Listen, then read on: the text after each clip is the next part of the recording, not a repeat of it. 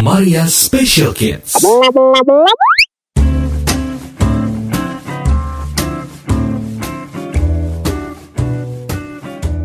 Hai hai, bertemu lagi dengan Rory Hardono dan Maria Hardono di Podcast Maria Special Kids. Iya betul sekali, Maria istriku tercinta. Di podcast Maria Special Kids episode Ep, EP itu episode ya?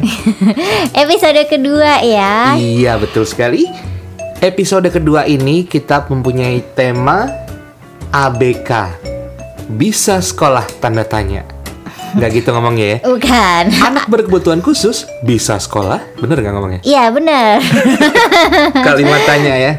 Oke, anak berkebutuhan khusus emangnya bisa sekolah? Gitu ya. Oke kan? menurut kamu Bisa dong. Karena Kenapa mereka bisa? diciptakan Tuhan sama dengan kita. Oke. Mereka punya hak yang sama. Iya kan? Selesai Iya. pembicaraan kita. Keren Oke. Nah menurut aku sebenarnya ABK harusnya bisa sekolah nah, Harusnya loh, bisa sekolah. Harusnya Dan dan mereka harus sekolah dong, ya. Iya harus Harus bisa menggapai, mengejar, menjemput asik ada tiga langsung kan impian mereka cita-cita mereka Iya tapi datanya nggak gitu masa datanya nggak begitu datanya bagaimana Jadi kalau dari datanya, sebenarnya kan kalau di Indonesia itu kan masih banyak juga ya anak-anak yang nggak sekolah gitu. Betul, betul. Yang misalkan bahkan SD aja nggak lulus gitu ya. ya Mungkin kalau di Jakarta di kota-kota besar itu nggak terlalu banyak, tapi kalau kita bicara daerah-daerah terpencil yang masih jauh dari sekolah, itu kan masih agak banyak tuh yang nggak sekolah. ya Nah, ABK jauh lebih banyak dari itu gitu. yang non ABK masih ada yang nggak sekolah apalagi yang ABK gitu maksud kamu Ya gitu. Nah terus kayak kita nih em, yang kuliah gitu ya, yang anak-anak reguler yang nggak berkebutuhan khusus, yang kuliah kan banyak Ya. ya, udah lulus eh, S1, S2, apalagi S3 gitu ya ada gitu. Nah untuk yang anak berkebutuhan khusus atau yang punya disabilitas itu yang bisa kuliah tuh paling 20% dari mereka. 20% ya Iya, jadi masih masih sedikit gitu sebenarnya. oke. Eh saya mau bertanya satu hal nih. Ini sebenarnya pertanyaan umum yang sering ditanyakan oleh para eh, parents ya para parents. Eh Maria sebenarnya eh, lebih lebih pas yang mana sih ya? Kalau misalnya ada seorang orang tua yang mempunyai ABK Orang orang tua itu dua. seorang orang tua. Nggak nggak pas kalimat Iya. ada orang tua yang mempunyai anak berkebutuhan khusus dan dia ingin menyekolahkan anaknya. Sebenarnya lebih le- lebih tepat ke sekolah khusus ya. Sekolah luar biasa atau ke sekolah umum atau inklusi sih. Ini ngomong-ngomong sebentar sebelum kamu jawab kemarin kayaknya saya sudah sedikit menyinggung ya mengenai sekolah eh, khusus atau sekolah luar biasa. Nanti kita kita singgung lagi ya Ya, di episode 1 ya. iya betul Oke. Tadi apa tanya? Pertanyaan yang lebih lebih lebih pas yang mana sih? Oke. Ini mewakili pertanyaan dari para parents. Lebih pas yang mana SLB atau sekolah inklusi gitu ya? Sebetulnya eh tergantung anak. Nggak asik ya kalau nanya Maria tuh jawabannya pasti tergantung terus gitu ya. Tergantung ya, Iya. tergantung anaknya, tergantung kebutuhan yang ingin dicapai gitu ya kali ya. Iya benar. Jadi sebenarnya emang tergantung karakteristik anaknya. Kita nggak bisa bilang bahwa eh, SLB itu lebih bagus daripada sekolah inklusi atau in- sekolah inklusi itu lebih bagus daripada SLB untuk eh, situasi tertentu gitu. Nggak bisa karena memang tergantung eh, karakter anaknya. Anaknya dia lebih cocok sekolah di mana. Apa tuh? Saya selalu lupa ya. Terus terus terus. Oke, dia lebih cocok sekolah di mana, dia lebih perlu yang mana gitu. Karena kan sebenarnya SLB dan sekolah inklusi beda gitu, Eh, sistemnya beda, gurunya beda, fasilitasnya beda, cara belajarnya beda gitu kan. Teman-temannya pun beda. Iya, teman-temannya beda. Dan anak-anak ini kita masih lihat gitu dia bisanya di mana, dia cocoknya di mana, dia perlunya di mana gitu. Merujuk, merujuk tuh apa ya? Eh, mengutip mengutip oke. atau gini aja deh berdasarkan iya kan? berdasarkan pengalaman anda Enak gak sih kalau pakai Anda? Nggak enak. Nggak ya. Berdasarkan pengalaman kamu, wahai Maria, eh, kamu kan sempat sekolah di sekolah luar biasa, dan kamu juga sempat sekolah di sekolah bukan inklusi ya pada waktu itu ya, sekolah Iya, umum ya, Sekolah umum. sekolah umum ya, non name ya. Di- dipaksa dia jadi inklusi. Dipaksa jadi inklusi. Boleh nggak cerita sedikit nih ah, perbedaannya? Oke, dari kalau dari aku pribadi sih sebenarnya gini ngerasanya. Kalau di sekolah umum, aku nggak bisa nyebut sekolah inklusi ya, karena waktu itu sangat belum inklusi sebenarnya. Oke. Nah, jadi Sangat belum inklusi itu kayaknya ada pengalaman nggak enak nih. eh, iya sih sebenarnya. Cuman itu justru pengalaman nggak enak itu mungkin yang bisa bikin aku jadi seperti ini. Kalau aku dulu enak mungkin nggak kayak gini kali sekarang ya. Iya betul. Oke, nah jadi eh, sebenarnya sih kalau aku ngerasa ya kalau di SLB itu kan eh, lebih homogen. Eh mungkin aku kasih gambaran dulu ya SLB oke. itu kayak apa. Jadi eh, buat kamu yang belum pernah tahu SLB itu kayak apa, SLB atau sekolah luar biasa itu jadi ini di satu sekolah istilahnya ya. Misalkan ada eh, teman-teman kayak aku gitu tunanetra. Itu satu sekolah isinya tunanetra semua gitu. Bahkan guru-gurunya mayoritas pun tunanetra gitu. Dan yang di eh, misalkan yang sekolah untuk tunarungu itu juga kayak gitu gitu ya. Jadi eh, sebagian besar eh sebagian besar semua anaknya adalah tunarungu. Dan beberapa stafnya guru-gurunya itu juga tunarungu. Ya kurang lebih begitu. Jadi lingkungannya itu homogen gitu. Nah Terus biasanya jumlah anaknya tuh juga sedikit. Jadi kayak misalkan kalau di sekolah umum ya kalau sekarang kan satu kelas 20 30 ya. Dulu Hmm. zaman kita kayaknya 40 ya. Iya, Pokoknya banyak Padat banget. Iya gitu. Sampai kalau kita mau gerak aja pasti nyenggol-nyenggol meja gitu kan di dalam Betul, kelas. betul. Nah, kalau di SLB tuh pengalaman aku kayak satu kelas cuma 3, 4, 5 tuh udah banyak banget gitu dalam satu kelas. Jadi emang lebih sepi gitu. Nah, kalau eh, misalnya untuk belajarnya aku ngerasanya di sekolah umum itu lebih susah daripada di SLB karena SLB tuh kayak dia tahu gitu kita perlunya apa. Dan dia emang eh, mereka tuh emang mengajarkan sesuai sama kondisi kita gitu. Jadi kayak emang gak, nggak terlalu berjuang sih kalau aku dulu ngerasanya. Banyak bantuan juga mungkin ya. Iya banyak bantuan. Karena dan itu dengan dengan gampang tuh bantuan itu kita dapet. Kita nggak usah ngapa-ngapain gitu Hmm. ya. Itu udah dikasih semua fasilitasnya ada gitu. Terus eh, bantuannya ada. Gurunya udah tahu gitu ya harus ngapain harus bantuin kita gimana harus Oke. ngasih apa gitu. Kalau di sekolah umum kan nggak bisa. Kita diem aja ya nggak diapa-apain gitu. Hmm. Padahal kan kita udah ngomong sana ke sini aja belum tentu diapa-apain kan kalau di sekolah umum gitu.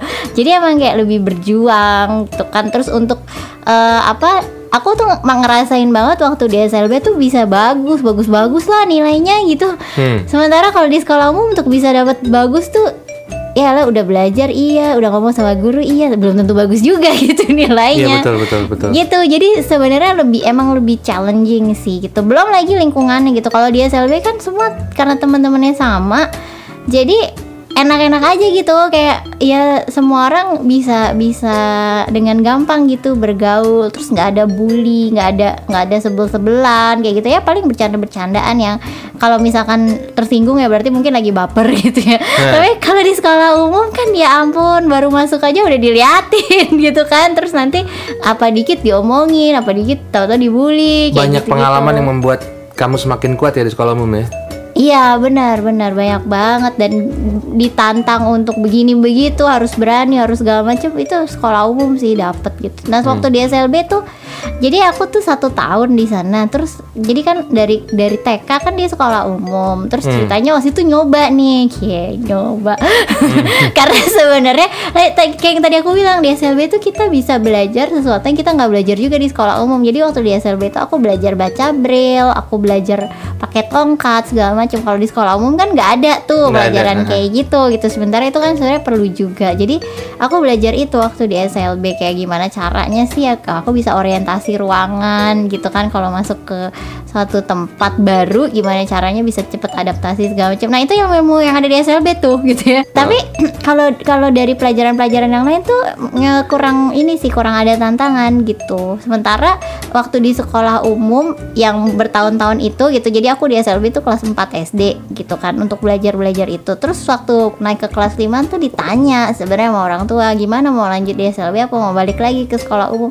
Aku eh, pilih buat balik lagi karena temannya lebih banyak. Terus memang lebih bisa belajar banyak hal gitu. Challenging ya. challenging di samping sebenarnya bullyingnya juga lebih banyak gitu kan. Terus diomonginnya juga lebih banyak. Cuman menurut aku itu akan lebih bisa bikin aku berkembang sih gitu pada waktu itu daripada di SLB karena kan memang aku situasinya nggak nggak nggak mungkin bukan termasuk yang butuh banget SLB gitu loh nggak kayak Iya. emang anak-anak lain yang memang butuh banget SLB gitu Oke, berarti kalau kembali kepada pertanyaan para parents atau orang tua yang mempunyai anak ABK, lebih tepat yang mana atau lebih pas yang mana, itu dikembalikan kepada kondisi anaknya atau kebutuhan anaknya seperti apa kali gitu ya. iya benar emang harus Kalau gitu. anaknya emang suka tantangan pingin lebih cepat mandiri dan sudah punya ketangkasan yang bisa mendukung dengan kebutuhan-kebutuhan khususnya dia, langsung aja ke inklusi kali ya. iya benar sekarang tuh inklusi sih udah udah oke banget sih Hmm.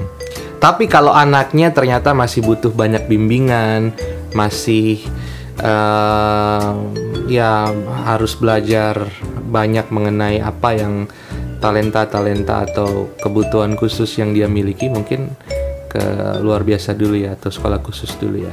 Iya betul Intinya gini sebenarnya kalau dia udah kira-kira udah bisa beradaptasi dengan lingkungan gitu ya Udah Nah. tahu dia harus ngapain Mendingan ke sekolah inklusi atau sekolah umum gitu Tapi kalau misalkan dia masih perlu belajar struggle dengan disability-nya SLB dulu sehingga di SLB itu eh, dipersiapkan gitu Tapi jangan sampai kelamaan Maksudnya kalau emang ternyata dia udah bisa keluar dari SLB udah bisa mandiri Jangan terlalu lama di situ karena itu sebenarnya kayak kalau aku bilang kayak ini sih kayak dunia impian gitu ya di SLB Ini itu. tanpa mengecilkan SLB ya. Iya, karena gini, eh, di SLB itu kan nyaman banget buat eh, A- ABK gitu. Sementara kalau kita di SLB terus di dunia luar gitu, di luar sekolah SLB itu kan mayoritas orang nggak tahu gitu. Mereka tuh nggak tahu kita perlu apa, kita harus diapain gitu. Mereka tuh nggak tahu di SLB itu kan tahu semua tanpa kita harus ngapa-ngapain. Sementara kita butuh untuk sebetulnya eh, gimana caranya sih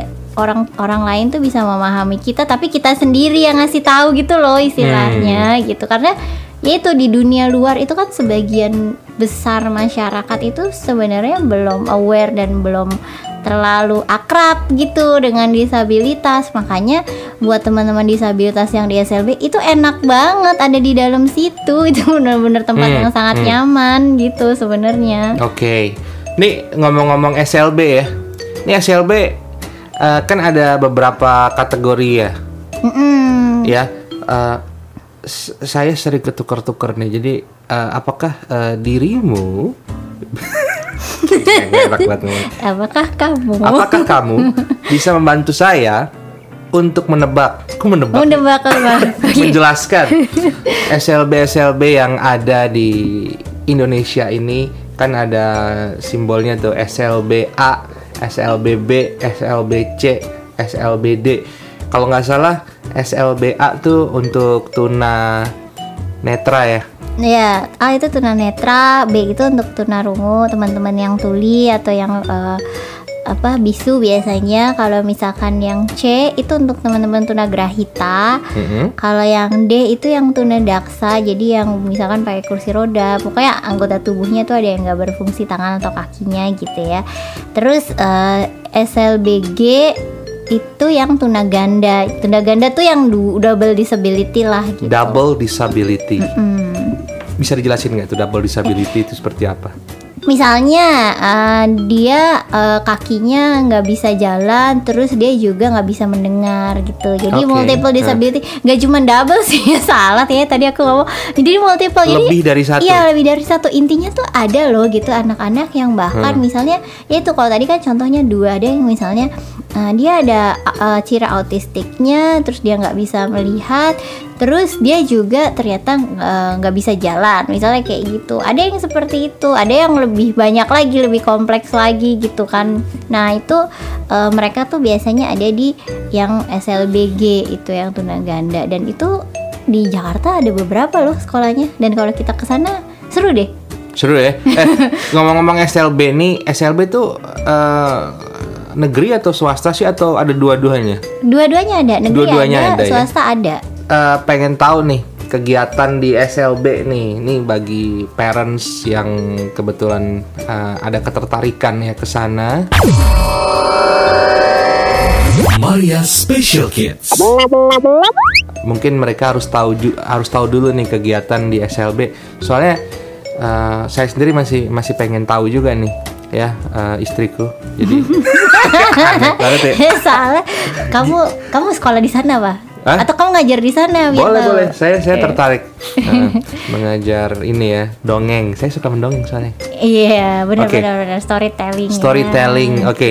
Di SLB itu sebenarnya ada pelajaran-pelajaran seperti bahasa Indonesia atau ada pelajaran ya seperti di sekolah eh, umum a- pada umumnya nggak sih maksudnya atau mereka diberi di eh, ada tahapan untuk bisa ke arah situ mereka harus dibekali dulu keahlian-keahlian yang mendukung kebutuhan khusus mereka baru setelah itu mereka eh, masuk ke pelajaran-pelajaran yang umum itu tadi.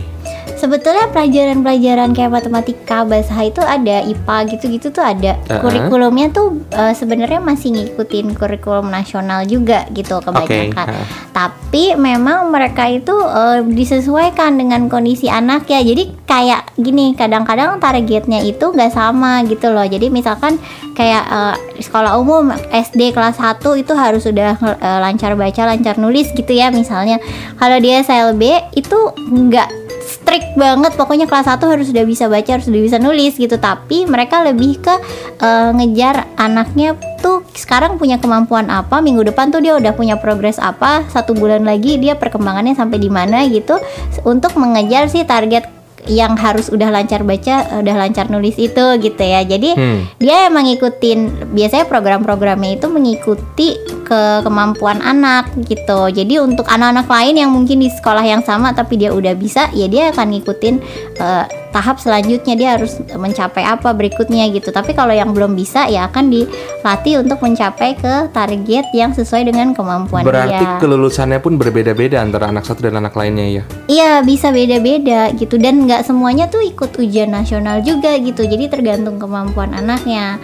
Nah cuman yang jadi kelebihan yang kayak tadi aku cerita tuh ya jadi di SLB itu emang eh, belajar kemampuan yang kita butuh untuk eh, kita tuh sering sebutnya itu daily living skills jadi Daily living skill. Hmm, Oke. keterampilan untuk hidup lah gampangnya kayak Hmm. misalnya kan karena ada kan nih anak-anak dengan disabilitas yang kayak mereka tuh belum bisa pipi sendiri di toilet, mereka belum bisa makan sendiri dengan rapi kayak gitu. Terus mereka tuh sus masih belum bisa beradaptasi kayak gitu. Nah, itu mereka kembangkan gitu di SLB itu. Hmm. Kayak misalkan teman-teman yang tuli nih gitu, di situ mereka diajarin bahasa isyarat, diajarin eh, juga cara baca bibir misalnya atau cara memahami gestur orang gitu, gimana cara komunikasi dengan orang lain yang eh, nggak tuli gitu. Nah itu mereka belajar di situ tuh di SLB, makanya eh, yang j- salah satu clue yang penting yang akan bisa didapatkan ketika anak sekolah di SLB adalah dia akan belajar keterampilan-keterampilan yang dia perlukan untuk dia beradaptasi di lingkungan luar sebenarnya gitu. Jadi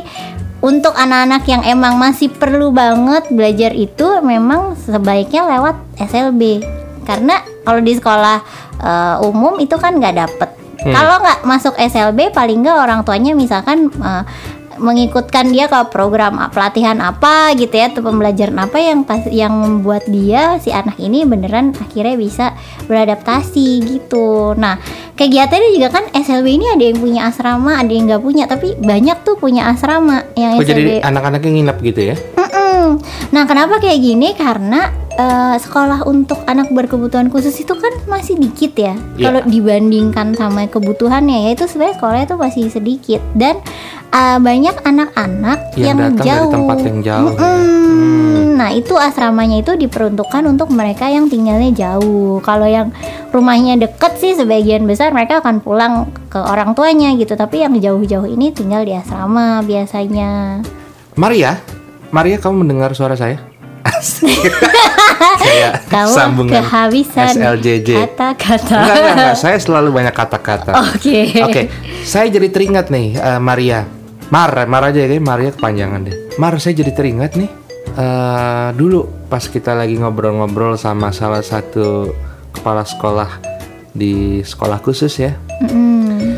Jadi ternyata ada sebuah eh, cerita menarik yang dia ceritakan kepada kita, kami kepada kami dia cerita bahwa eh, masa pandemi atau school eh, from home SFH sekolah dari rumah itu ternyata eh, bagi sebagian anak-anak berkebutuhan khusus di beberapa sekolah itu ternyata eh, dampaknya nggak semuanya bagus ya khusus untuk eh, beberapa teman-teman yang kalau sehari-hari mereka tatap muka, mereka dapat pembelajaran keterampilan apa, tapi ketika mereka tidak tatap muka dan harus berhadapan dengan uh, laptop atau apa pun lah, misalnya handphone, dan tidak ada yang mendampingi, dan gurunya juga mungkin kesulitan untuk menyampaikan materi sesuai dengan kebutuhan dia. Ini ternyata kalau ini ada grafik, grafiknya agak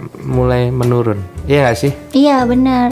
Iya. Jadi dia jadi yang disampaikan waktu itu kalau nggak salah sering sedih kita tuh udah berjuang supaya anak-anak ini eh, grafiknya itu naik, tapi begitu mereka mereka hampir tidak pernah libur ya kalau saya tidak salah ya. Mm-mm, jadi itu menarik ya cerita si ibu itu ya waktu Iya itu. betul betul. Jadi eh, katanya tuh kalau misalkan sekolahnya libur, terus itu kan anak-anak pulang tuh ke orang tuanya gitu ya, ngikutin pola di rumah. Pas ini aja deh Jumat, Sabtu Minggu kan libur ya. Ya Senin kan error gitu, ada error-error kayak misalnya tiba-tiba anaknya eh, perilakunya gimana atau emosinya jadi eh, lebih nggak stabil gitu. Tapi ntar Selasa, Rabu, Kamis, Jumat balik baik-baik lagi gitu. Aha. Gitu Senin pasti ada lagi gitu ya Hmm, errornya. hmm, hmm.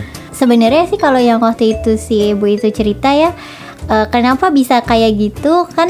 Kalau misalkan di sekolah, jadi kebetulan sekolah khusus ini Hmm. dia tuh dari jam 8 sampai jam 4 ya seharian pokoknya. Jadi si anak itu eh, ham- pulang ke rumah itu udah tinggal Tinggal makan, mandi, istirahat. tidur gitulah istilahnya gampang ketemu lagi. gitu. Jadi eh, seharian tuh semua aktivitasnya udah dilakukan di sekolah gitu dari makan, terus eh, belajar, terapi dan sebagainya gitu. Nah, kalau di sekolah itu kan di SLB itu udah diatur tuh misalnya udah ada jadwalnya sekarang ngapain sekarang ngapain caranya juga. Apalagi untuk anak-anak eh, yang misalkan dia makannya pun harus diatur kan. Ada anak- anak-anak berkebutuhan khusus yang misalkan dia nggak boleh terlalu banyak gula atau ada gizi-gizi yang memang dia nggak boleh gitu ya. Nah, itu kalau misalkan di sekolah itu udah sesuai gitu ya, sesuai dengan eh, kebutuhannya mereka gitu. Jadi cara makannya ya begini, makanannya ya ini gitu. Nah, kalau eh, di rumah itu kan nggak semua keluarga itu bisa se-strict sekolah gitu sebenarnya. Ya. Nah, itu yang bikin eh, sehingga ketika mereka ada di rumah, pola yang udah rapi dibentuk sama sekolah itu bisa berubah. Nah, untuk anak-anak berkebutuhan khusus tertentu yang mereka nggak sefleksibel itu, itu begitu sekali polanya berubah, akan jadi berantakan gitu. Kayak misalkan biasa makan jam 6 sore, terus tiba-tiba makan jadi jam 8 malam gitu misalnya. Ya mundur dua jam ya. Kalau kita kan biasa aja ya. Terus besok nggak apa-apa gitu ya.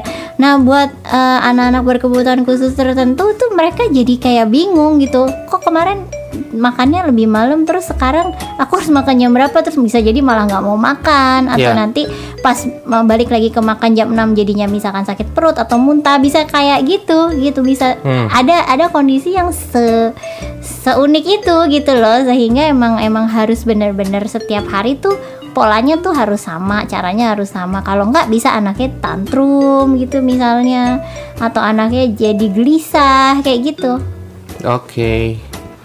Ya ya ya. Iya ya. PR juga ya.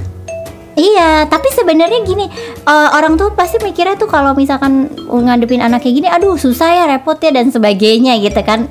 Memang sih gitu, sebetulnya memang nggak semudah itu gitu. Tapi kalau misalkan eh, tekun dan konsisten itu tuh jadi enak karena kita kan goal ke depannya adalah mencetak anak jadi mandiri kan sebenarnya gitu. Dan emang prosesnya emang harus begitu untuk bisa anaknya tuh akhirnya bisa berhasil dia bisa mandiri gitu.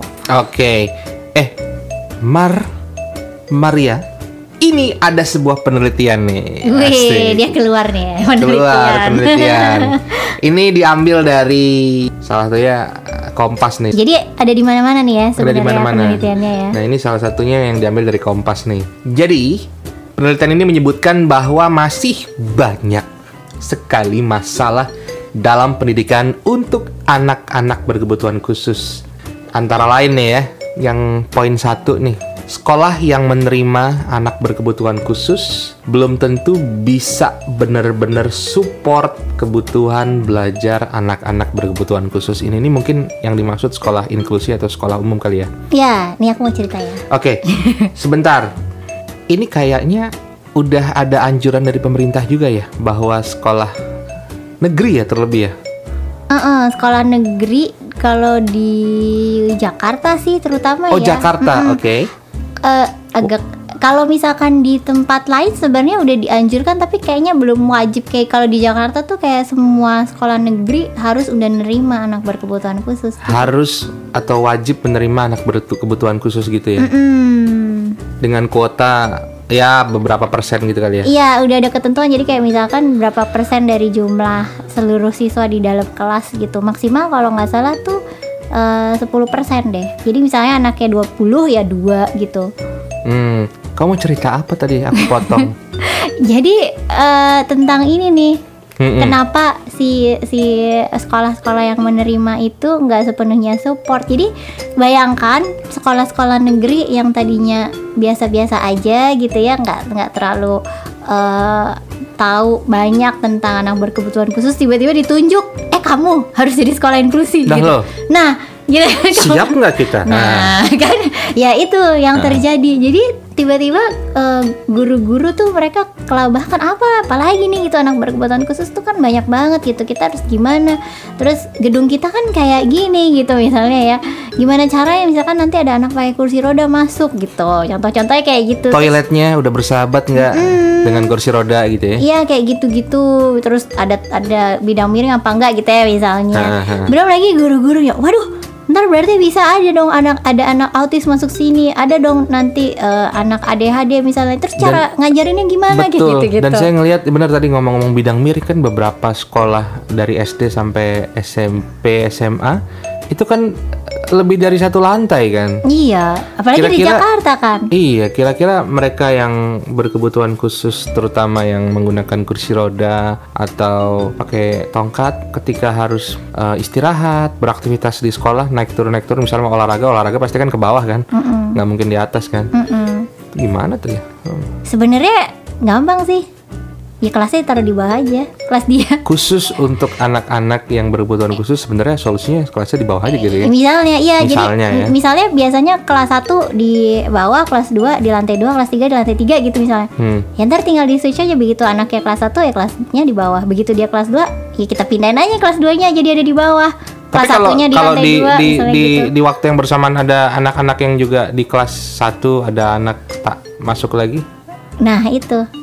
Oke. Ya, bisa. harus diatur itu. Harus diatur gitu. ya? Iya, kayak gitu-gitu. Oke oke terus terus lanjutkan ceritamu. Jadi sebenarnya eh, kenapa nggak nggak benar-benar support itu karena banyak yang sekolahnya kayak kaget gitu, kaget jadi sekolah inklusi gitu ya. Jadi mungkin bukan eh, sekolahnya nggak mau nerima misalnya, tapi memang secara namanya kita mau nerima eh, anak berkebutuhan khusus itu kan sebenarnya emang banyak yang harus disiapin gitu ya. Hmm. Gurunya harus tahu gimana cara ngajarnya, terus harus ada fasilitasnya sebenarnya, terus eh, teman-temannya juga perlu nih dipersiapkan gitu ya untuk bahwa nanti teman kamu ada yang berkebutuhan khusus, gimana cara mereka bersikap segala macem. Nah, kenapa harus kayak gini? Balik lagi karena mayoritas gitu sebagian besar masyarakat itu belum aware gitu. Jadi kayak kamu kan dulu nggak waktu belum punya temen uh, si anak yang Down syndrome itu kan nggak nggak kebayang kan anak Down syndrome itu kayak apa kan sebenarnya. Hmm, betul. Jadi kamu nggak tahu kan harus ngapain kayak gitu-gitu ya. Iya, ibarat betul. ibarat itu sebenarnya sesimpel itu gitu. Jadi karena belum tahu aja. Seru gitu. loh. Nah. Sama anak Down syndrome saya aku tuh sayang banget sama dia loh. Itu teman-teman main PS ku dulu tuh. Iya, jago banget main PS -nya dia. Iya, ya Udah gitu. gitu kalau makan suka dibagi lagi. Aduh. Iya, anak Down syndrome baik Cinta ya. banget dah pokoknya. Baik banget kan. Mm-mm. Mengenang sekali. Iya, jadi gitu. Sebenarnya banyak kondisi yang akhirnya eh, karena nggak siap awalnya sehingga ketika masuk itu nggak mensupport. Nah, ini lagi lain lagi ceritanya nih. Kalau kayak sekolah kan ada nih sekolah inklusi yang kayak memang dari eh, swasta. Jadi beberapa sekolah swasta yang eh, ternama gitu ya di Jakarta. Mm-mm. Kita cerita Jakarta karena kita taunya Jakarta. Kalau di kota lain belum terlalu Mungkin ada di kota-kota besar kali ya. Eh, kota-kota besar kayaknya ada juga sih. Jadi Maria Special Kids. ada beberapa sekolah swasta ternama tuh yang mereka memang udah menyiapkan diri nih untuk terima ABK gitu ya. Jadi udah ada programnya di dalam sekolah, ada Assessment gitu ya. Assessmentnya ada, supportnya ada, guru-gurunya udah disiapkan. Bahkan siapkan. ada psikolog segala kalau nggak salah ya. Hmm, bener ada psikolog dan dia juga pasang harganya khusus nih biasanya kalau untuk anak-anak yang berkebutuhan khusus karena memang ada eh, program-program tambahannya gitu. Nah ini kan udah oke banget ya sebenarnya udah siap gitu. Itu ada lagi loh masalahnya di dalam gitu. Misalnya kayak em, ada nih orang tua yang nggak pingin anaknya temenan sama anak berkebutuhan khusus nanti takut ketularan misalnya Nular. Iya. Menurut mereka ya. menurut mereka Oke. gitu nanti butuh, anak butuh saya edukasi tuh ya. bener emang nular gak sih Enggak sih. enggak kan Justru Kak? kita bisa belajar berempati, bersimpati. Pakai pakai titi belakangnya. Iya. kamu temenan sama anak Down syndrome kan nggak ketularan Down syndrome kan Enggak, malah asik belajar ilmu cinta dari mereka. Iya ini yang kulo. Jadi jadi buat kamu di luar sana yang masih mikir kalau temenan sama uh, teman disabilitas sama anak-anak berkebutuhan khusus nanti bisa ketularan itu ini ini bukan virus, bukan bakteri gitu ya sebenarnya. Jadi nggak nular gitu. Jadi jangan takut gitu. Nggak mungkin kita tiap hari sahabatan sama Mungkin- uh, anak autis terus Uh. kita ikut autis gitu Iya, enggak. mungkin mereka berpikir jangan sampai buk- nularnya mungkin bukan penyakit, tapi IQ-nya atau kemampuan berpikirnya. Eh, jangan salah loh. Teman-teman atau anak-anak berkebutuhan khusus banyak loh yang pinter ya, banyak yang dikasih talenta sama Tuhan tuh kemampuan-kemampuan yang mungkin di atas rata-rata ya. Mm-mm, bener. Mm-mm. bener banget itu. Jadi eh, sebetulnya kalau situasi kayak gitu kan jadinya sedih ya. Udah sekolahnya siap udah bagus banget. Eh ada nih satu dua orang tua yang nggak suka. Padahal mungkin anaknya baik-baik aja gitu. Jadi waktu itu dengar cerita tuh ini sih eh, agak sedih sih. Jadi ada di satu sekolah yang eh, sekolah itu dapat keluhan dari orang tua. "Eh, saya nggak mau ya anak saya nanti satu kelas sama si A. Nah kebetulan si A ini eh, kalau nggak salah waktu itu autisme tuh diagnosanya. Semen- eh, sementara si orang tua yang mengeluhkan ini anaknya dia itu temen dekatnya si anak autism ini gitu. Hmm. jadi ketika ditanya anaknya kamu sebenarnya eh, su- gimana sih rasanya temenan sama Fine-fine dia aja. gitu? Aku suka kok dia lucu gitu-gitu loh. Hmm. Jadi tanggapan anaknya positif, tapi orang tuanya yang takut gitu. Takut anaknya nggak tahu mungkin nanti mungkin jadi belajarnya eh, jadi nggak rajin atau gimana mungkin ya pandangan orang tua itu gitu.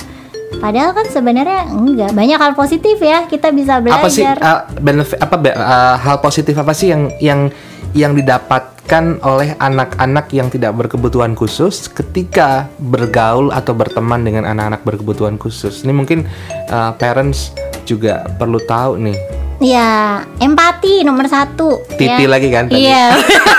Oke, oke. Iya, tadi kamu udah sebut ya. Oke. Jadi udah pasti kita kita kalau temenan sama eh, yang yang punya kebutuhan khusus kita jadi lebih bisa memahami orang lain gitu ya. Hmm. Empatinya nggak cuma sama dia loh, sama sama semua orang gitu bisa mengasah kemampuan empati. Lebih terampil secara sosial. Misalnya gini, oke kalau misalnya kita eh, ngomong sama orang lain yang nggak berkebutuhan khusus kan kita biasa aja. Tapi begitu kita punya temen yang eh, tuli misalnya, kita jadi latihan untuk bisa komunikasi Bahasa bahasa isyarat. isyarat atau kita memperlambat cara ngomongnya, Betul. memperjelas gerak bibir kayak gitu kan. Jangan Jadi pelihara kumis. jangan pelihara Saya kumis. selalu ingat Paling itu. ingat. Eh, terus terus. Iya kayak gitu. Jadi kan kita jadi sebenarnya jadi lebih bisa beradaptasi, jadi lebih terampil secara sosial. Terus kita juga bisa lebih belajar untuk gimana sih berjuang, gimana cara membantu mereka dan itu di- mungkin belajarnya dalam konteks berteman dengan anak berkebutuhan khusus. Tapi kan ketika kita udah belajar itu aplikasinya kan bisa ke mana-mana gitu ke depannya sebenarnya. Betul. Aplikasinya nggak cuman kepada anak berkebutuhan khusus, tapi di dunia bisnis asik. Iya, bisa banget. Bisa Bisa, banget. lebih peka membaca kebutuhan Betul, konsumen. betul, Iya. betul. Iya betul. Nah tadi eh, kembali ke penelitian ya. Tadi poin-poinnya baru saya baca satu, tapi kayaknya secara nggak sengaja udah dijabarkan semua sama anda, asik anda sama Maria. Ya poin kedua, ternyata guru di sekolah inklusi ya, ini belum semuanya benar-benar paham tentang anak berkebutuhan khusus. Tadi udah kamu jelasin ya. Mm-mm, Terutama ini karena memang banyak banget sih variannya. Kalau eh, betul. Kalau kalau nggak salah ya, saking saking pingin Saking. Saking. saking ya, saking tuh apaan? Nasi aking. Oke. saking pingin bangetnya belajar untuk menghadapi anak-anak berkebutuhan khusus. Ya, karena Iya. karena emang emang emang emang betul sih nggak semua orang sebenarnya pengen banget bantu tapi nggak punya ilmunya gimana. Terus ketika menghadapi anak seperti ini, dengan data-data yang terbatas, aku harus ngapain nih? Padahal aku guru matematika misalnya. Iya, kayak gitu. Jadi emang guru-guru tuh eh, kebanyakan sih bingung, lebih kayak nggak tahu gitu loh mau ngapain. Karena memang kan tipenya banyak banget, autisme, ADHD dan sebagainya. Itu baru jenis eh, disability-nya gitu ya. Nanti autisme ini aja variasinya beda. Setiap anak kan beda gitu ya. Ciri autisme yang keluar di si A sama si B itu bisa beda gitu. Terus cara penanganannya pun beda gitu. Makanya emang emang nggak gampang sebenarnya gitu. Tapi menghadapi kalau kita ketemu guru-guru yang nggak tahu itu masih lebih enak. Kan intinya mereka mau tapi eh, tinggal dibekali gitu ya Betul, caranya betul. gimana. Nah tapi waktu itu yang sedih waktu aku ngasih pelatihan ke itu sekelompok guru-guru itu ya sempet ada yang dia dari awal tuh udah penolakan gitu udah nggak mau sebenarnya. Nah ini kan yang sedih kalau dari awal udah nggak mau ya gimana gitu. Terus waktu itu cerita ini deh jadi ada ada eh, salah satu mahasiswa itu mereka lagi kunjungan salah satu mereka jadi dia Mereka berkunjung. Eh, Berarti ketok pintu dong. Iya, mereka ketok pintu. Oke, oke. Ke sebuah ruang guru ya pokoknya Oke, gitu. aha. Jadi dia datang ke sebuah sekolah inklusi gitu ya. Ya. Terus eh, dia observasi di dalam kelas waktu itu eh, pokoknya ada satu tugas gitulah ya dari kampus. Betul, betul. Nah, jadi dia ngeliat gitu bagaimana si eh, guru-guru ada beberapa gitu ya satu dua guru di sekolah itu yang eh, tanggapannya gini.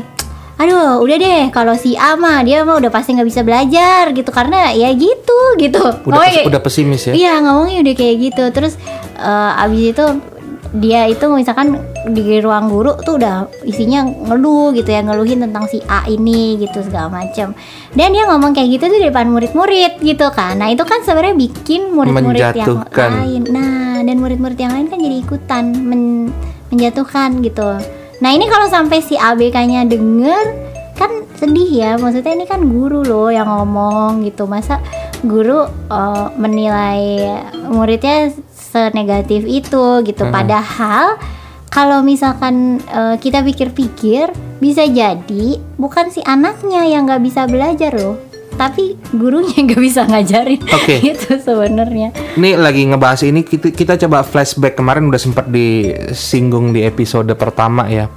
Apa yang kamu alami ketika kamu di SD atau di SMP eh ketika menghadapi pelajaran matematika ya kan? Kamu dengan apa? disabilitas kamu eh, apa keterbatasan dalam penglihatan Terus beberapa guru memberikan ujian dengan tulisan tangan.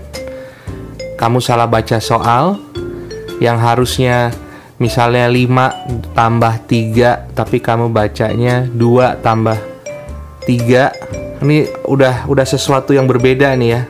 Hasilnya pun beda. Jadi kamu di situ banyak sekali mendapatkan hasil yang mungkin tidak bagus. Tiga atau dua bagus ya? Enggak. Enggak. Tapi bukan salah kamu cuman karena eh, ya tidak ada yang membantu gimana? Kira-kira Iya. kan seperti. Tapi kalau kamu diberikan kesempatan misalnya ada shadow teacher, shadow teacher itu apa sih? Nah, shadow teacher, oke. Shadow teacher itu sebenarnya guru yang dia mendampingi anak berkebutuhan khusus di dalam kelas biasanya. Nah, dia tuh sebenarnya tugasnya cuman kayak buat eh, ini kan kadang-kadang kan kalau eh, anak berkebutuhan khusus itu misalkan gurunya nerangin nih di depan gitu di depan kelas itu dia eh, nggak bisa nangkep atau misalkan nggak bisa fokus gitu. Nah si eh, shadow teacher tuh cuman kayak ngingetin dan ngasih tahu ulang gitu oh kamu tadi disuruh ngerjain yang ini loh misalnya kayak gitu. Hmm, oh gitu. atau ngingetin misalkan dia udah mulai jalan-jalan udah gelisah ayo ayo duduk duduk kayak gitu-gitu sebenarnya. Oke, iya iya iya iya itu. eh, jadi eh, kamu sendiri ngalamin ya. Cuman yang bagusnya Maria ini, Maria ini bawel. Jadi dia mau eh, bertanya ke gurunya, dia mau eh, memberikan sebuah statement ke gurunya bahwa aku nih bla bla bla bla. Tapi ada ada tahapan ya Eh itu mungkin. bawelnya sekarang Oh, loh. bawelnya dulu, sekarang. Dulu enggak. dulu Menerima mah aja. Aku dapat a- nilai dua menangis. Oh, nangis, Jadi oke. bukannya kesel banget gitu, bukan nggak bisa tapi nggak bisa baca bete nggak.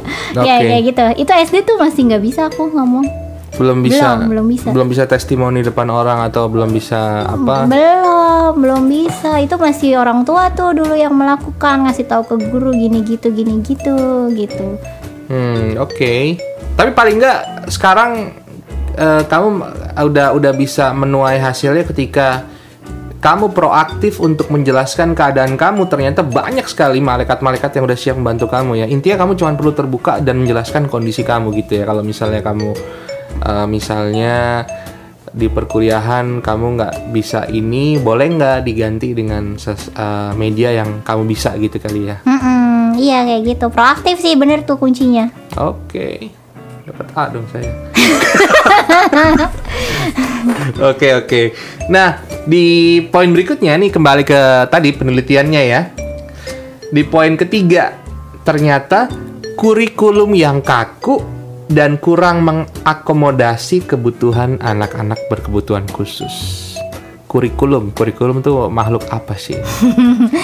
itu loh eh, apa in- intinya sih kayak hari ini belajar apa besok belajar apa targetnya apa kayak gitu sistem Oke. belajarnya nah kalau di di Indonesia tuh lumayan kaku kan ya sebenarnya jadi dan kayak emang harus ngejar target gitu. Nah Oke. sementara kan untuk anak-anak berkebutuhan khusus yang kondisi tertentu tuh mungkin nggak bisa gitu. Bahkan gini eh, kurikulum tuh bisa se-strict bahwa oke ujiannya eh, eh, kita kita materinya adalah tentang makhluk hidup terus ujiannya anak-anak tuh harus misalkan ngerjain soal pilihan 10 pilihan ganda 10 isian singkat misalnya kayak gitu. Waktunya 30 menit harus selesai misalnya sekaku itu gitu. Sehingga begitu ada ABK yang eh, ternyata kondisinya nggak bisa menyelesaikan itu ya nggak nggak ditoleransi Nggak ada gitu. tambahan waktu. nggak ada tambahan waktu misalnya atau nggak bisa diubah. Misalkan dia diseleksi ya gitu kan. Kalau diseleksi kan dia nggak eh, ini ya lama biasanya bacanya atau bahkan mungkin nggak bisa membaca gitu. Nah itu nggak bisa tuh. Misalkan diubah ujiannya jadi eh, tanya jawab lisan gitu. Padahal kalau anak diseleksi diuji lisan bisa dapat 10 itu bisa 100 Jago ya? gitu iya karena mereka tuh basically pinter gitu. Jadi eh, kaku yang kaku-kaku kayak gitu tuh sebenarnya. Jadi salah satu kuncinya tuh sebetulnya jangan terlalu kaku sih untuk kurikulum gitu. Berkreasi lah ber eh, apa inisiatif untuk memodifikasi sesuatu yang memang sesuai dengan kebutuhan gitu. Hmm, oke. Kalau si anak uh, ternyata emang emang belum bisa uh, proaktif karena masih usianya masih kecil, berarti paling tidak orang tuanya ya tadi seperti yang udah kamu alamin gitu ya. Iya orang tuanya harus kasih tahu karena kan emang orang tua tuh harusnya yang paling tahu ya kondisi anak gitu. Nah, jadi emang orang tuanya harus bawel ke guru BK-nya atau bahkan ke kepala sekolah atau bahkan Ke semua guru. ke semua guru buset deh. Hai Bapak, kemarin ke sini ke sini lagi ya. Saya setiap hari ke sini Ini anak saya, gitu. Anak saya begini-begini ya pak, gitu. di WA. Ya jangan lupa nanti eh, jam sekian dia harus makan dulu mungkin ya. Iya bisa kayak gitu. Dan ini udah seneng sih karena ada beberapa teman orang tua yang udah udah bisa seproaktif itu juga gitu karena ngelihat kebutuhan anaknya gitu. Dan ketika anaknya eh, di di support kayak gitu sebenarnya anak tuh juga belajar oh gini ya kayak aku tuh dulu belajar oh caranya ng- ngasih tahu ke orang lain tuh kayak gini gitu loh jadi ngelihat Hmm. gimana cara orang tua ngomong menjelaskan ke guru menjelaskan ke siapa tuh kita belajar juga bahwa oh caranya kayak gitu kalau Hmm. mau ngomong Mungkin mungkin eh, pesan ke orang tua kali ya. Mungkin ada beberapa orang tua yang cara pandangnya nggak sama kali ya atau mereka ya nggak semua orang tua pasti sama apa eh, percaya diri, pemberani atau tough gitu ya. Ada juga yang misalnya "Ah, udahlah biarin aja lah. Terima keadaan juga Hmm, ternyata pasrah gitu ya nggak boleh ya asik. tidak boleh ya, tidak boleh. galak kamu ya bapak Rory Ngomongnya kan pelan. Tidak boleh ya. Ya, Asik. Ini adalah titipan Tuhan. Anak ini adalah anak yang harus kita besarkan dengan penuh cinta dan berjuanglah untuk cita-citanya. Asik. Fisik. Ya. Termasuk juga dalam memperjuangkan kebutuhan dia di sekolah. Maria Special Kids. Kalau anaknya belum bisa menyampaikan, kita yang harus menyampaikan itu ke gurunya, ke teman-temannya apa yang menjadi kebutuhan dia. Iya, wise gak? Wise banget. Tapi emang benar, benar. Benar ya, emang, benar ya? emang harus gitu, emang harus gitu. Oke. Dan itu gini, ketika mungkin sekarang pa- parents tuh masih ragu-ragu, masih takut, masih atau pasrah itu tadi ya. Heeh. Itu eh, mesti move on sebenarnya. Karena on ya? eh, gini, karena sekarang yang kita lihat anak ini eh, belum bisa ini, belum bisa itu, belum bisa ini, belum bisa itu. Biasanya kan parents pesimisnya kan gara-gara itu ya. Betul. Teman-teman yang lain udah bisa, dia belum bisa gitu kan. Mm-hmm. Dan itu kan bikin jadi pasrah dan pesimis gitu. Nah, tapi kita lihat dulu dia kan umur berapa nih sekarang gitu kan. Ketika masih anak-anak ini usia perkembangan itu waktunya kita untuk menstimulasi, ngajarin, melatih ini itu dan sebagainya. Yang sekarang kelihatannya nggak bisa ini nggak bisa itu, kita nggak tahu loh kalau kita berjuang nanti 10 tahun lagi dia bisa apa dia bisa apa dia bisa apa gitu jadi mikirnya nggak bisanya ini sekarang kita bikin besok jadi bisa gitu jadi kita yang berusaha untuk Hmm. sekarang mensupport gitu Betul nih ngomong-ngomong kebisaan ini, waduh jangan salah nih. Wah banyak tokoh-tokoh yang tadi yang nggak bisa atau mereka berkebutuhan khusus, tapi sekarang mereka atau bahkan mereka dikenang karena udah nggak ada ya, karena kesuksesan mereka dengan talentanya. Kita nggak- perlu nyebutin namanya ya, Mm-mm. satu deh, satu deh sebut. Beethoven. oke Bener ya? iya kenapa dia Beethoven tuh kalau nggak salah dia punya kebutuhan khusus di pendengaran kalau nggak salah. terus jadi pemain piano keren ya jadi pemain piano bayangin ya dan karya-karyanya bisa kita dengarkan di YouTube di YouTube semudah itu iya iya. Iya benar gitu. Jadi ya yang kelihatan gak bisa sekarang tuh besok bisa, bisa jadi bisa. Kalau kita pengen mengusahakan supaya itu bisa, kunci di situ kita harus mau mengusahakan. betul betul Emang kebayang dulu orang tua aku, aku begitu gede bisa jadi dosen gitu nggak kebayang kali mereka dulu, mereka juga dulu pesimis juga. Ntar ngapain nih si Maria nih habis lulus sekolah? Benar tapi semua sudah terobati sudah terjawab dengan apa yang sudah mereka perjuangkan. Ternyata kayak begini nih. Iya, jadi begini nih, bawel bener kayaknya.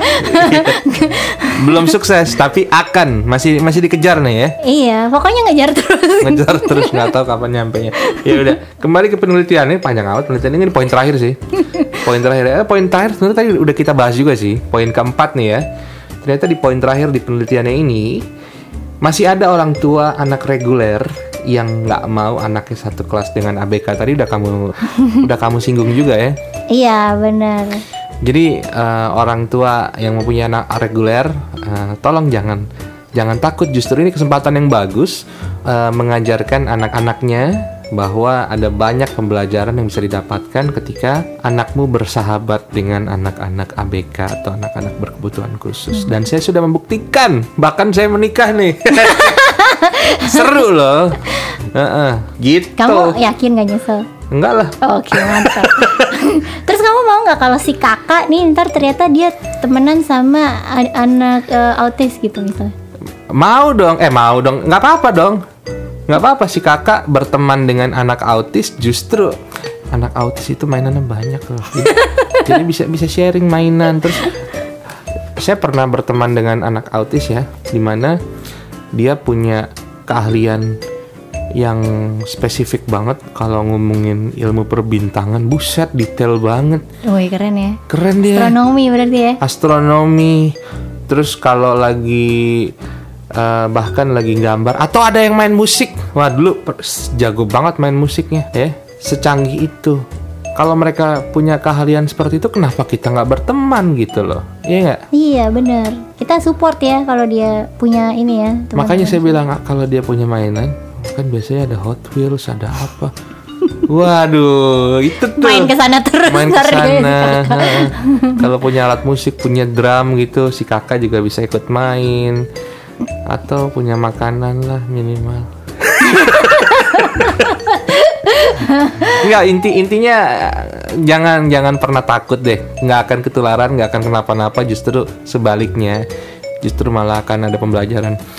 Mungkin ada adegan si kakak akan dijambak atau si kakak kena pukul. Tapi jangan terlalu dimasukin ke hati ya.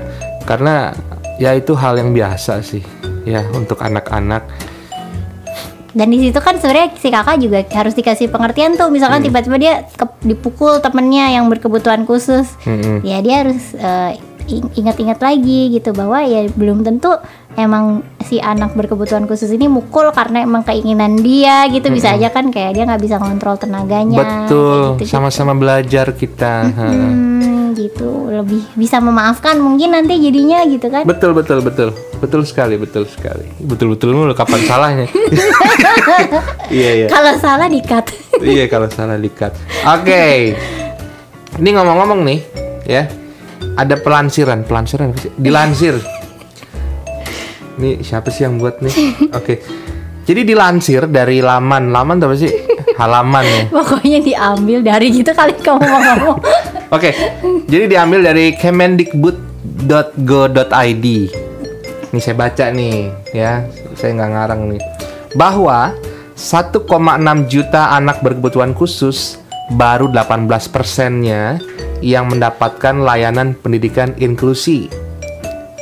Dan dari 18% tersebut terdapat 115.000 anak bersekolah di SLB dan 299.000 lainnya bersekolah di sekolah reguler pelaksana sekolah inklusi. Ini Januari 20 2020. Ini sejutaan anak lainnya apa kabar nih? Iya kan? iya benar sejutaan anak lainnya gimana nih kabarnya?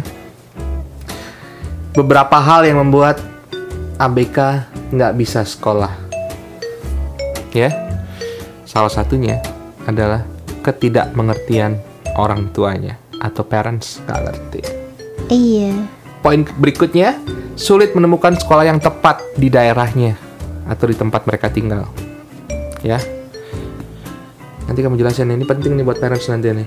Terus poin berikutnya, finansial betul. Tadi kamu sempat menyinggung ada beberapa sekolah swasta yang menerapkan inklusi bahkan sudah memfasilitasi semuanya keren banget. Tapi harganya juga keren. Ada harga, ada rupa. Bener ya? iya betul Terus poin berikutnya, kondisi ABK itu sendiri memang yang nggak bisa sekolah. Kira-kira begitu. Coba, menurut kamu gimana tuh? Iya, jadi sejutaan anak lainnya kalau kita ngomong di Indonesia ya, itu sebenarnya kita ngebayangin Indonesia tuh nggak cuma Pulau Jawa kan sebenarnya gitu. Jadi memang eh, bayangkan yang ada di Kalimantan, di Papua, misalnya terus di Sulawesi, Nusa Tenggara. Nusa Tenggara, apalagi yang bukan di kota besarnya ya, yang misalnya masih perjalanannya itu eh, 12 jam dari bandara ya kita ngomonginnya yang itu ya jauh lah intinya Untuk bisa ke sekolahnya. Iya, maksudnya mereka yang kondisinya jauh dari kota besar itu kan eh, itu aja sekolah-sekolah umum aja kan terbatas, ya, Ya, kan? hmm. Sering kan denger lihat di TV tuh ya misalnya Hmm, hmm. yang harus nyebrang sungai lah untuk ke sekolah. Ada harus- tuh di YouTube tuh. Iya kan, jalan kaki satu jam dua jam Ada baru tuh di sampai YouTube sekolah. juga tuh. Iya, Kamu anak YouTube banget ya. Terus, terus. ya itu, nah itu untuk sekolah umum aja gitu. Apalagi kalau ABK kan dia sekolahnya belum tentu di sekolah umum itu bisa gitu Hmm. kan sebenarnya. Jadi memang pertama emang sekolahnya masih terbatas gitu Hmm. ya kan. Terus yang kedua ya itu tadi balik yang ke masalah sebelumnya kalau sekolahnya ada apakah benar-benar bisa mengakomodasi gitu. Nah, itu problem dari sekolahnya, tapi sebenarnya akar masalahnya yang ternyata banyak ditemukan itu eh, sebelum masuk ke masalah sekolah adalah ke orang tuanya. Orang tuanya tuh ketika eh, melahirkan ternyata anaknya berkebutuhan khusus, pertama bisa aja dia nggak tahu anaknya berkebutuhan khusus. Ini kejadian loh waktu itu waktu baru denger cerita ya. Kan Hmm. tiba-tiba ada seorang ibu yang yang uh, ngontek aku terus ternyata dia tinggal di Kalimantan Barat gitu. Terus aku gaya dong aku juga punya saudara di Kalimantan Barat. Tuh ternyata dia masih jauh banget dari Oke. tempat saudara kita itu. Iya masih kayak perjalanan satu malam gitu untuk sampai ke sana. Itu jauh banget lah dekat dekat penjelasan dia. Dan dia cerita gitu tetangga tetangga dia tuh banyak yang berkebutuhan khusus yang ternyata setelah dia tahu jadi anaknya ini eh, ternyata ABK gitu kan terus dia akhirnya mempelajari ABK itu apa terus jenis-jenisnya apa aja segala macam ciri-cirinya kayak gimana. Terus dia baru tahu oh ternyata tetanggaku yang ini berarti dia ABK dong. Tetanggaku yang itu berarti dia ABK dong kayak gitu. Hmm, hmm. dan itu sama orang tuanya tuh orang ternyata pas dia ngobrol ke orang tua orang tuanya pun nggak tahu gitu kalau anak ini ABK orang tuanya nggak tahu kalau anak ini harus diperlakukan dengan cara yang berbeda gitu. Jadi memang orang tua yang masih belum tahu gitu kondisi anaknya. Nah ketika orang tua nggak tahu bahwa anak ini ABK ABK yang mana harus diapain ya otomatis jadi susah kan untuk eh, ngasih stimulasinya harus ngasih eh, ngajarinnya gimana kayak gitu. Nah begitu orang tuanya juga nggak tahu gimana cara-cara mentreat anaknya orang tua juga kemungkinan kan nggak kepikiran anak ini perlu sekolah yang kayak apa harus dikasih pelajaran apa gitu. Jadi itu salah satu yang memang menghambat. Terus belum lagi orang tua juga nggak tahu anaknya harus di sekolahinnya misalkan di mana gitu. Terus kalaupun misalkan di sekitar rumah dia nggak ada sekolah yang yang eh, bisa gitu mengakomodasi. Kalau orang tuanya tahu kan orang tuanya pun bisa ya ngajarin gitu. Minimal ngajarin daily living skillsnya atau eh, pengetahuan-pengetahuan dasar gitu. Hmm. tapi kalau orang tuanya nggak tahu ya dia juga nggak bisa ngajarin kan sebenarnya. Jadi problem dari eh, kurang masih kurangnya pemahaman orang tua itulah salah satu yang menyebabkan kira-kira ABK ini ya kurang terstimulasi padahal kalau terstimulasi mungkin bisa jadi anak yang luar biasa gitu ke depannya Hmm, betul betul. makanya kita bawel ya di Iya. Instagram ya Kita bawel untuk kalian. Asik. Iya.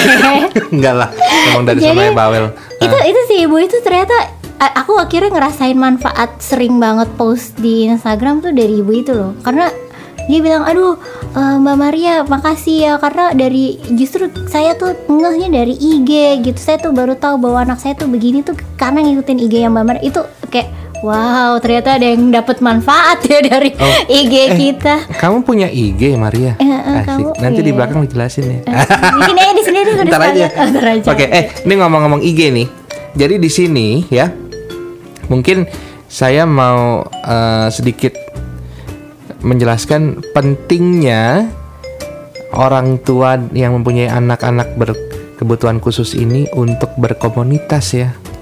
Benar Karena di situ eh, mereka bisa mendapatkan banyak sekali informasi, support, saling support ya. Mm-mm. Terus juga kalau ada bantuan-bantuan, ya misalnya ada pelatihan apa atau waktu itu di komunitas eh, tunanetra kalau nggak salah ya. Itu pernah ada bantuan uh, braille atau tongkat atau apa? Iya. Iya kayak gitu-gitu tuh. Komunitas iya memang sepenting itu. Dan itu kalau dicari itu ada.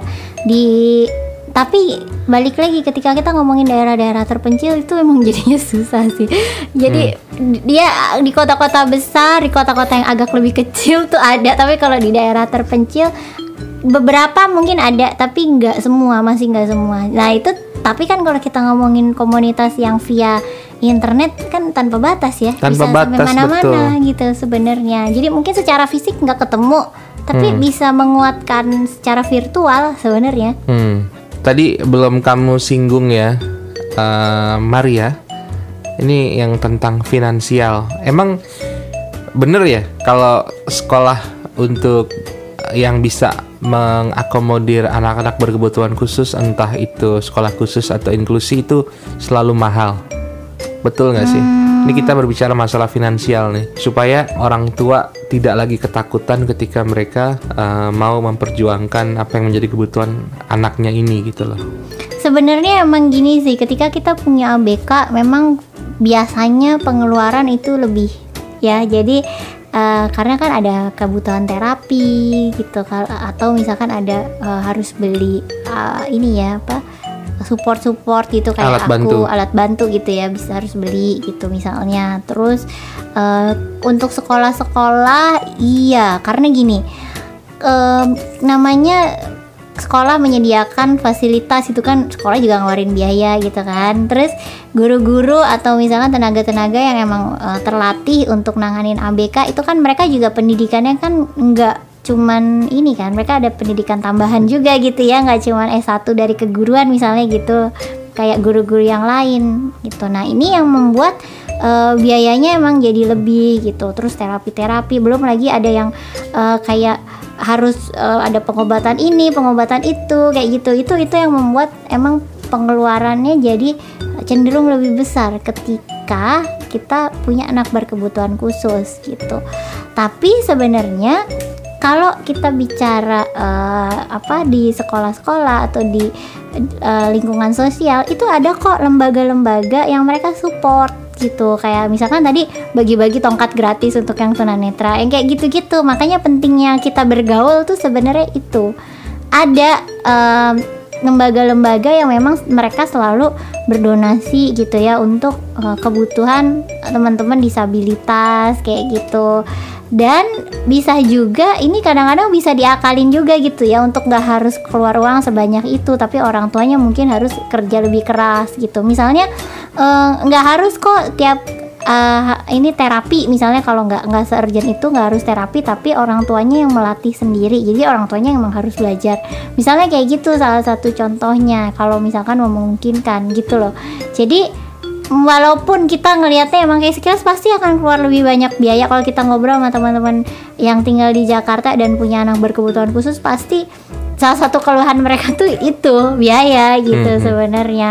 Nah, cuman memang jangan pesimis untuk parents yang ternyata eh, belum punya cukup biaya di bayangannya ya kayaknya nggak cukup nih uang gue ini buat ngurusin anak ini gitu jadi jangan fokus di biayanya dulu tapi fokus step awalnya kita harus ngapain kita harus ngapain oke ternyata Goalnya apa Iya. ya? Nanti oh kita harus melakukan ini. Ada nggak biayanya oh belum ada. Jadi kalau belum ada gimana nih ya solusinya gitu. Jadi Hmm. kita mencari terus solusinya gitu. Karena ketika kita berusaha peluang itu ada. Dan sudah banyak yang membuktikan ya. Mm-mm.